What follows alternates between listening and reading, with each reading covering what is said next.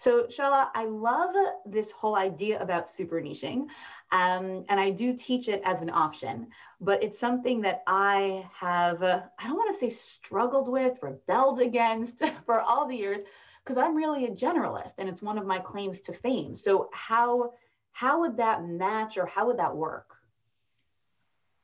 I love that you said that, because everyone's in the same boat when we start. And the whole fact is that super niching allows you to just get in the door, and then you can cross-sell all your services. Okay, meaning it's not that I'm changing what I do, I'm just changing my hook. Bingo. Like a deer in the headlights or gum in your hair, what got you here will not get you there. Join us as business owners get unstuck in real time on the business building struggles we all share. Welcome to the Business Breakthrough Podcast. And here's your host, Estee Rand.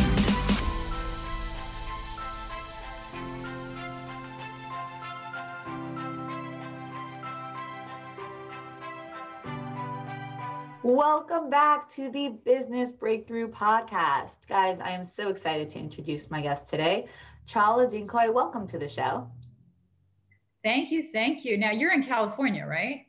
I am in California, and you are in Canada, where they have you. We're freezing right now, so I don't know what. Yeah, exactly. I'm not freezing, but I got to tell everyone a little bit more about you. So, guys, Chala is the CEO and founder of the Repositioning Expert, a division of Coach Tactics, and a marketing strategist who helps professional service companies change their messaging to attract more decision makers. I love how specific that is. We'll talk about that. In her former life, Chala was an award-winning marketer at companies such as Pepsi, Pizza Hut, Frito Lay, Playtex, and BIC Inc. for 20 years. They make the pens, guys. You know, like we talk about, if it ain't broke, don't fix it. I feel like that's a BIC pen, right? They're selling the exact same pens for like 100 years. Now she's a marketing consultant, the author of Gentle Marketing, A Gentle Way to Attract Loads of Clients, and How to Win Friends the Way Apple Wins Customers. In addition, Chala is a regular featured expert on major television networks such as ABC, NBC, CBS, FOX, as well as a popular speaker at international conferences. Okay, this is a lot. It's a mouthful. Give me a little bit backstory. Coming from corporate, were you an employee at all the giant corporations, or were you working for like a marketing company or agency that partnered with them, or were you a freelancer working with them? Like what was that? You know, that's such a good question, because it's only after I left corporate that I realized that the people who had worked in agencies but worked on those brands are, you know, claiming that they worked on, you know, with those brands, but they actually, you know, like paid me a paycheck. So I was always in their marketing and brand team. And how it worked was, for 18 years, I had people pitching me like nonstop, because I worked at Pepsi, Pizza Hut, Frito-Lay. Like, these are the most sexiest brands in their industry. And I kept saying, no, thank you to every vendor that ever crossed my path. And it wasn't because I was mean, I'm Canadian, but it's because they were missing a certain element. Their pitch was horrible. It was always talking about themselves. Did you come from the agency world? I can't remember. No, I did not. I actually came from the nonprofit world, and I learned how to pitch from Dale Carnegie's book, How to Win Friends and Influence People. So it's never about you. It's only ever about the person you're talking to. No one cares about you. Not at all. Not even a little bit. I love that book. You know, it was so instrumental, that book. It was probably one of the first marketing books or self-help books that I've ever read. And it's because my parents had it. So I was really 15.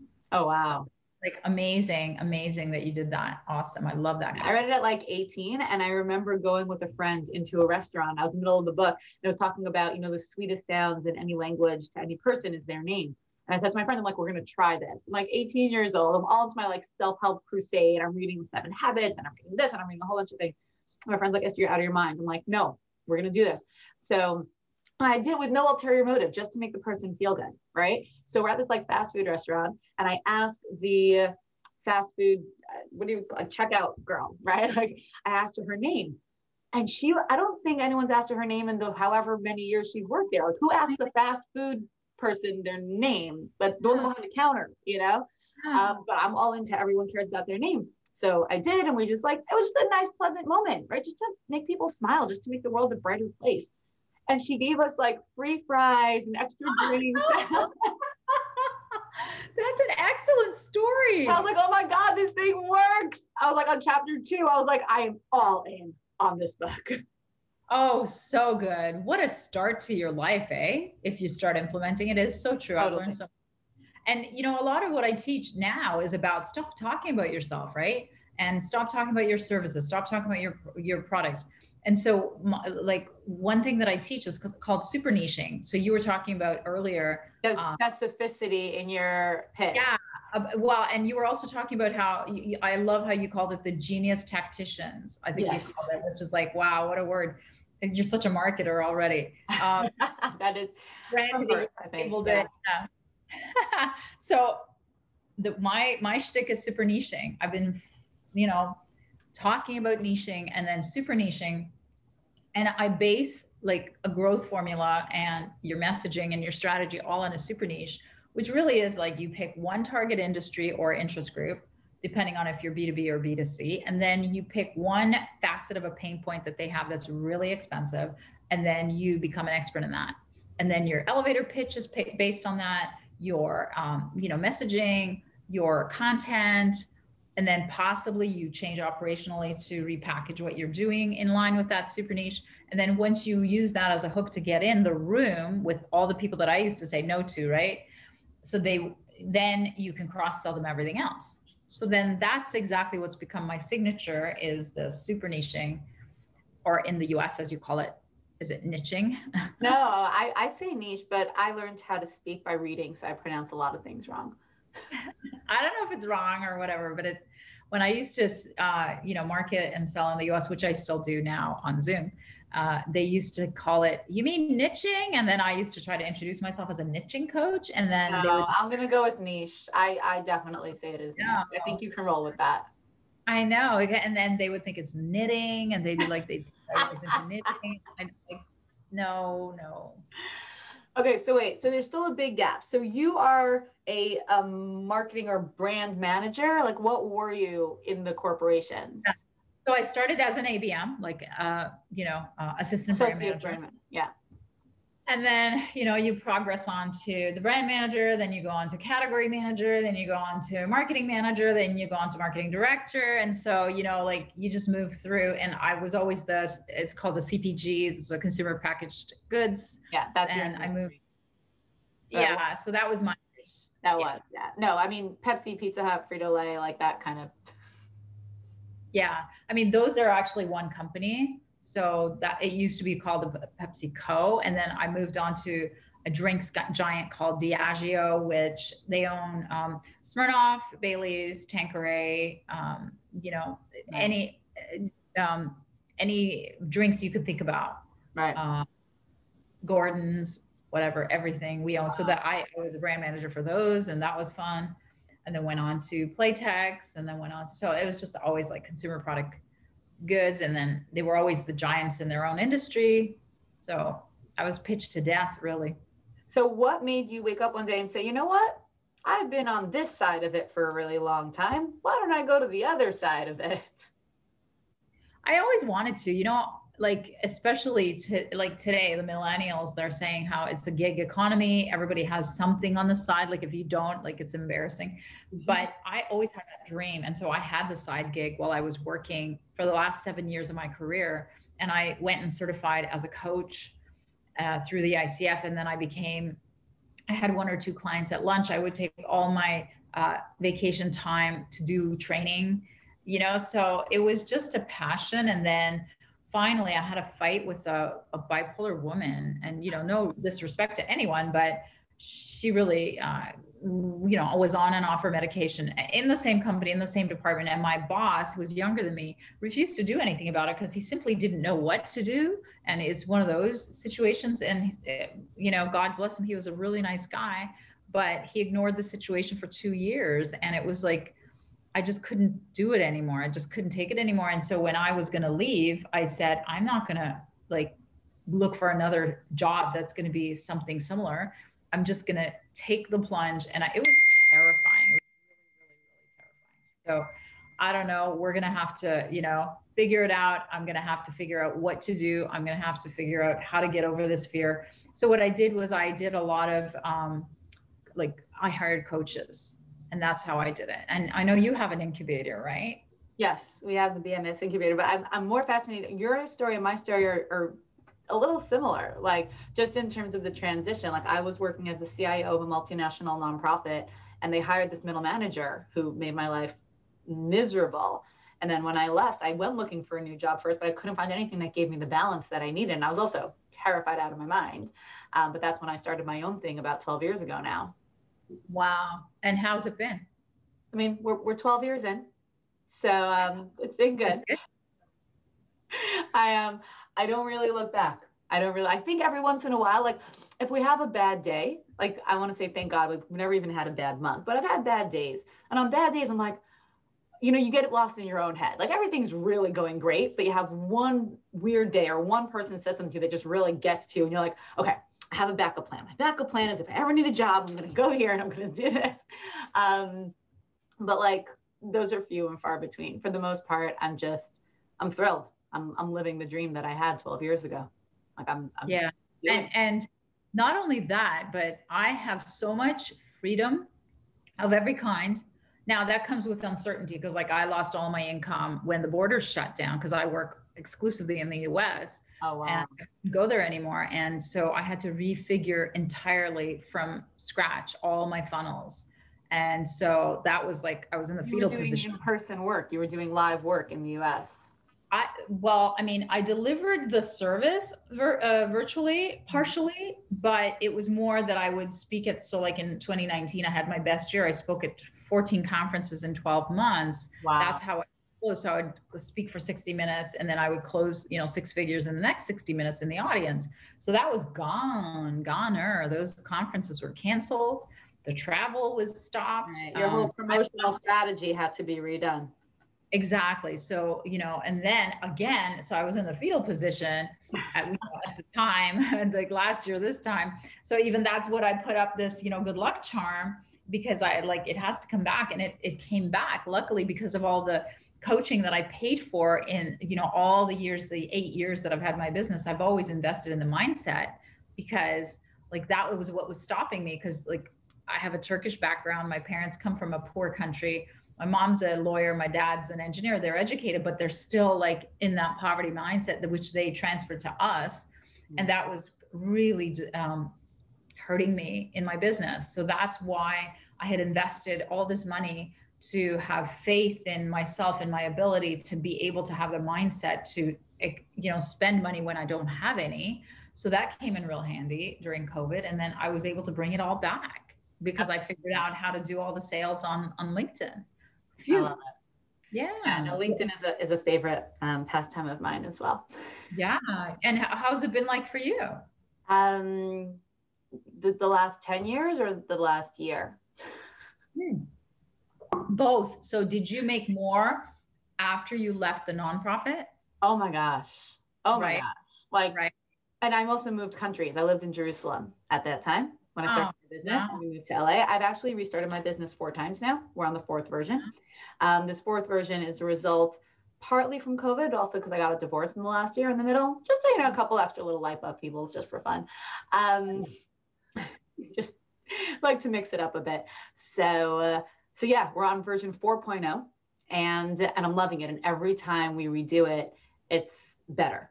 It's better. It starts off bigger. It goes faster. And so it's hard.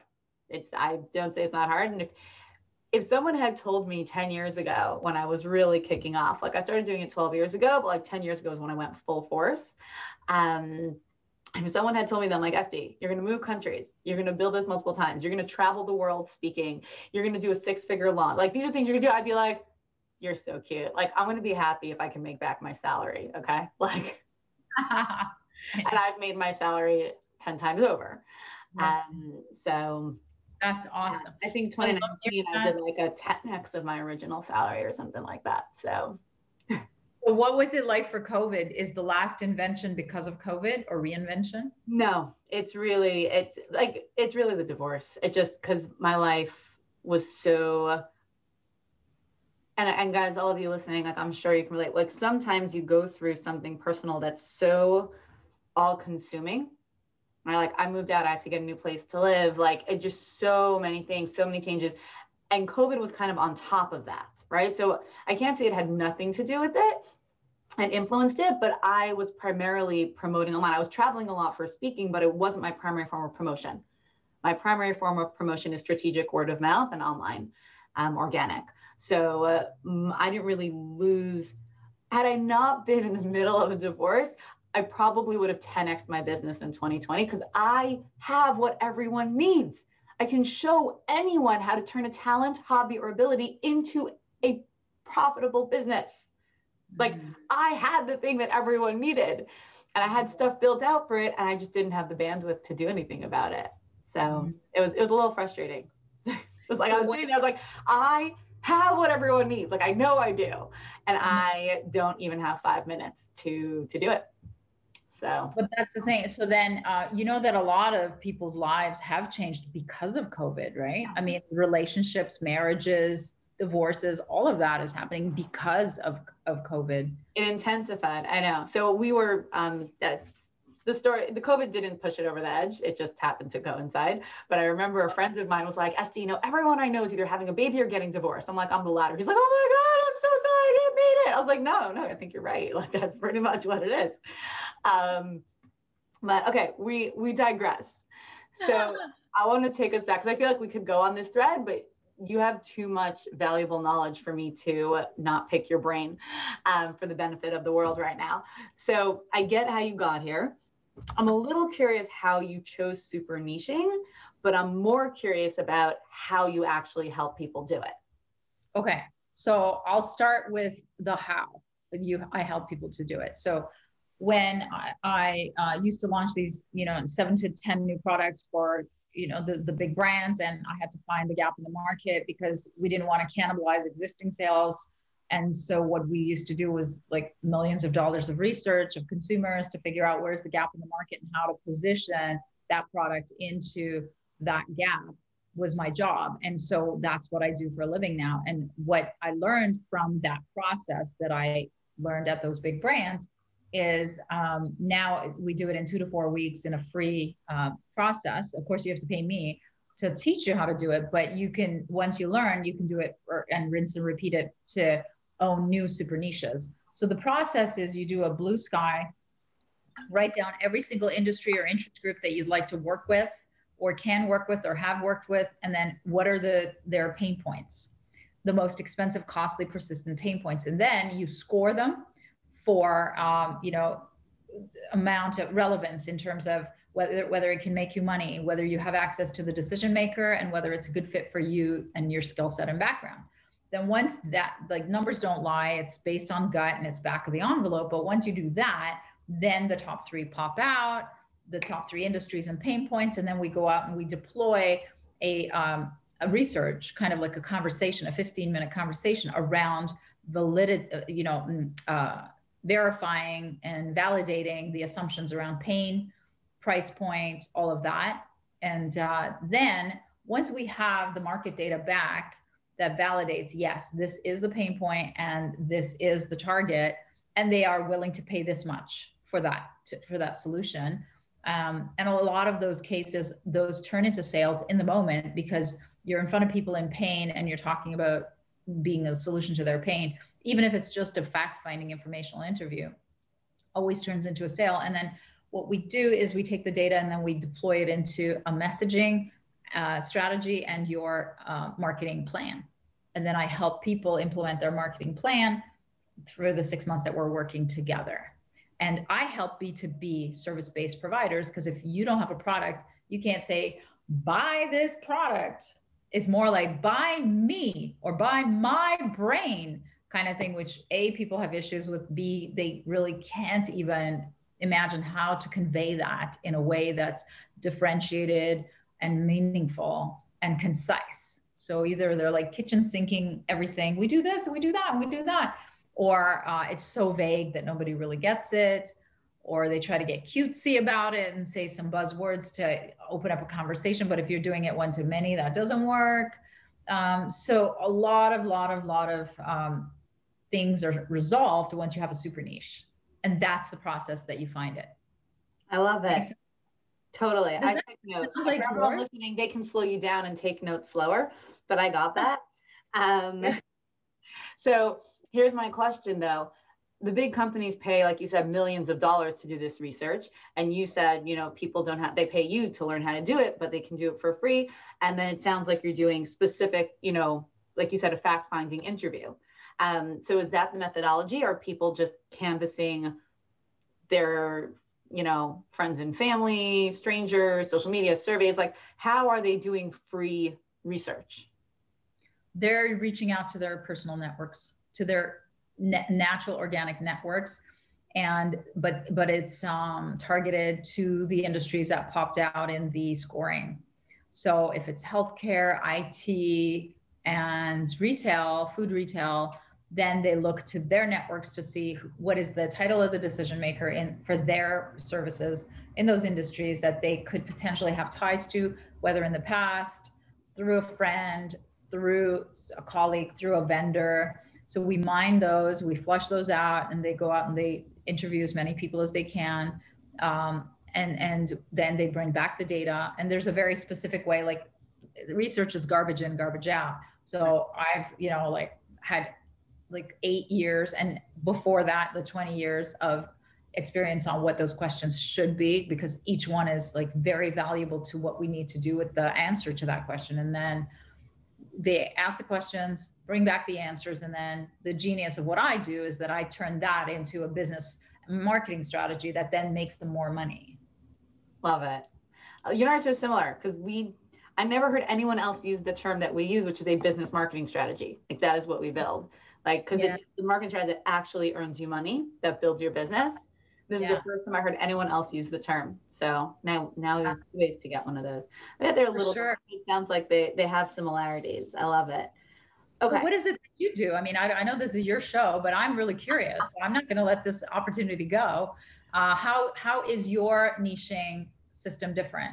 So I was going to actually play on this. You're such a natural coach that even though I'm interviewing you, you keep flipping it on me. God, do you realize that? Like, you listen to this podcast, you know that I usually interview the business owners, and do you see how Chala keeps flipping it? She's like interviewing me. So, okay, I'll play.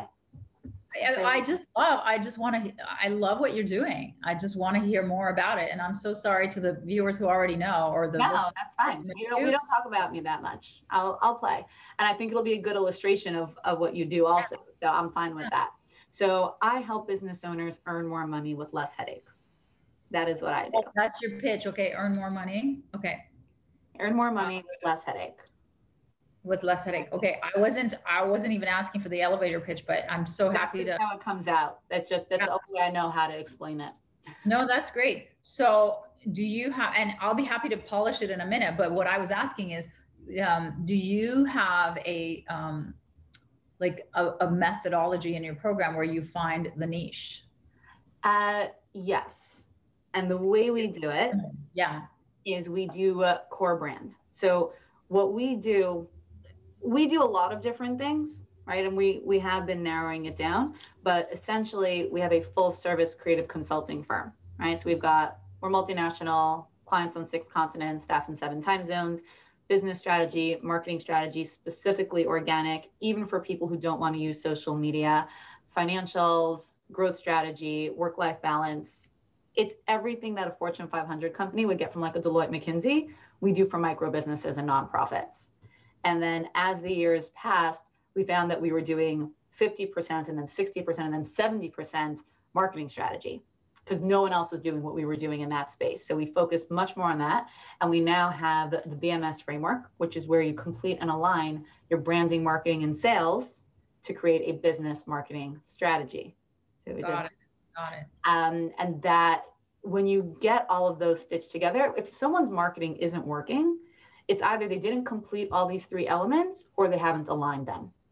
Mm-hmm. So when these 3 elements are done properly and they're aligned with each other, you have the fertile ground for organic marketing. It just works. And we guarantee you never waste money on marketing again. That is the super pain point. We focus primarily on service-based businesses, not only professional services, but any type of service.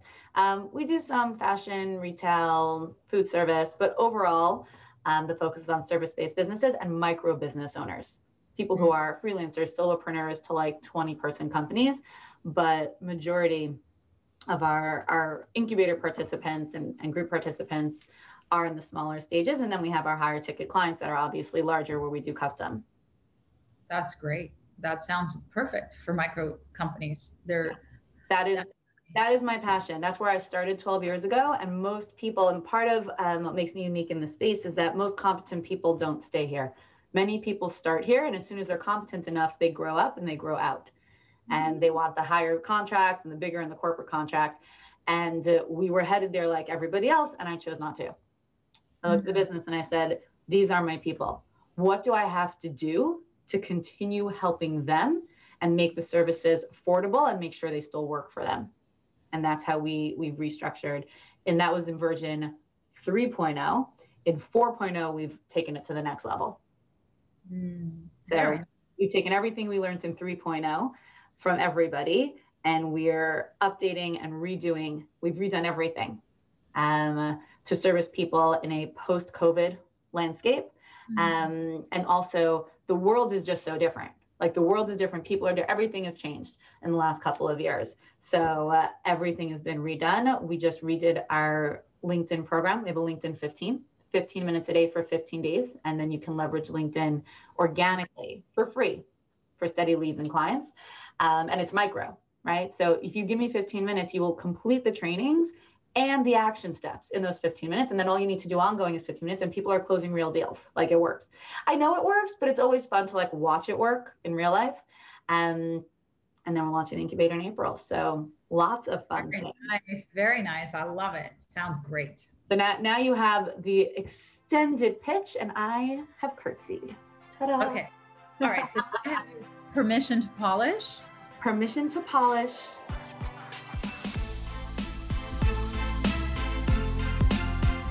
Hey guys, thank you so much for listening to part 1 of this episode. Stay tuned for part 2 going live Thursday. And of course, subscribe. You do not want to miss this.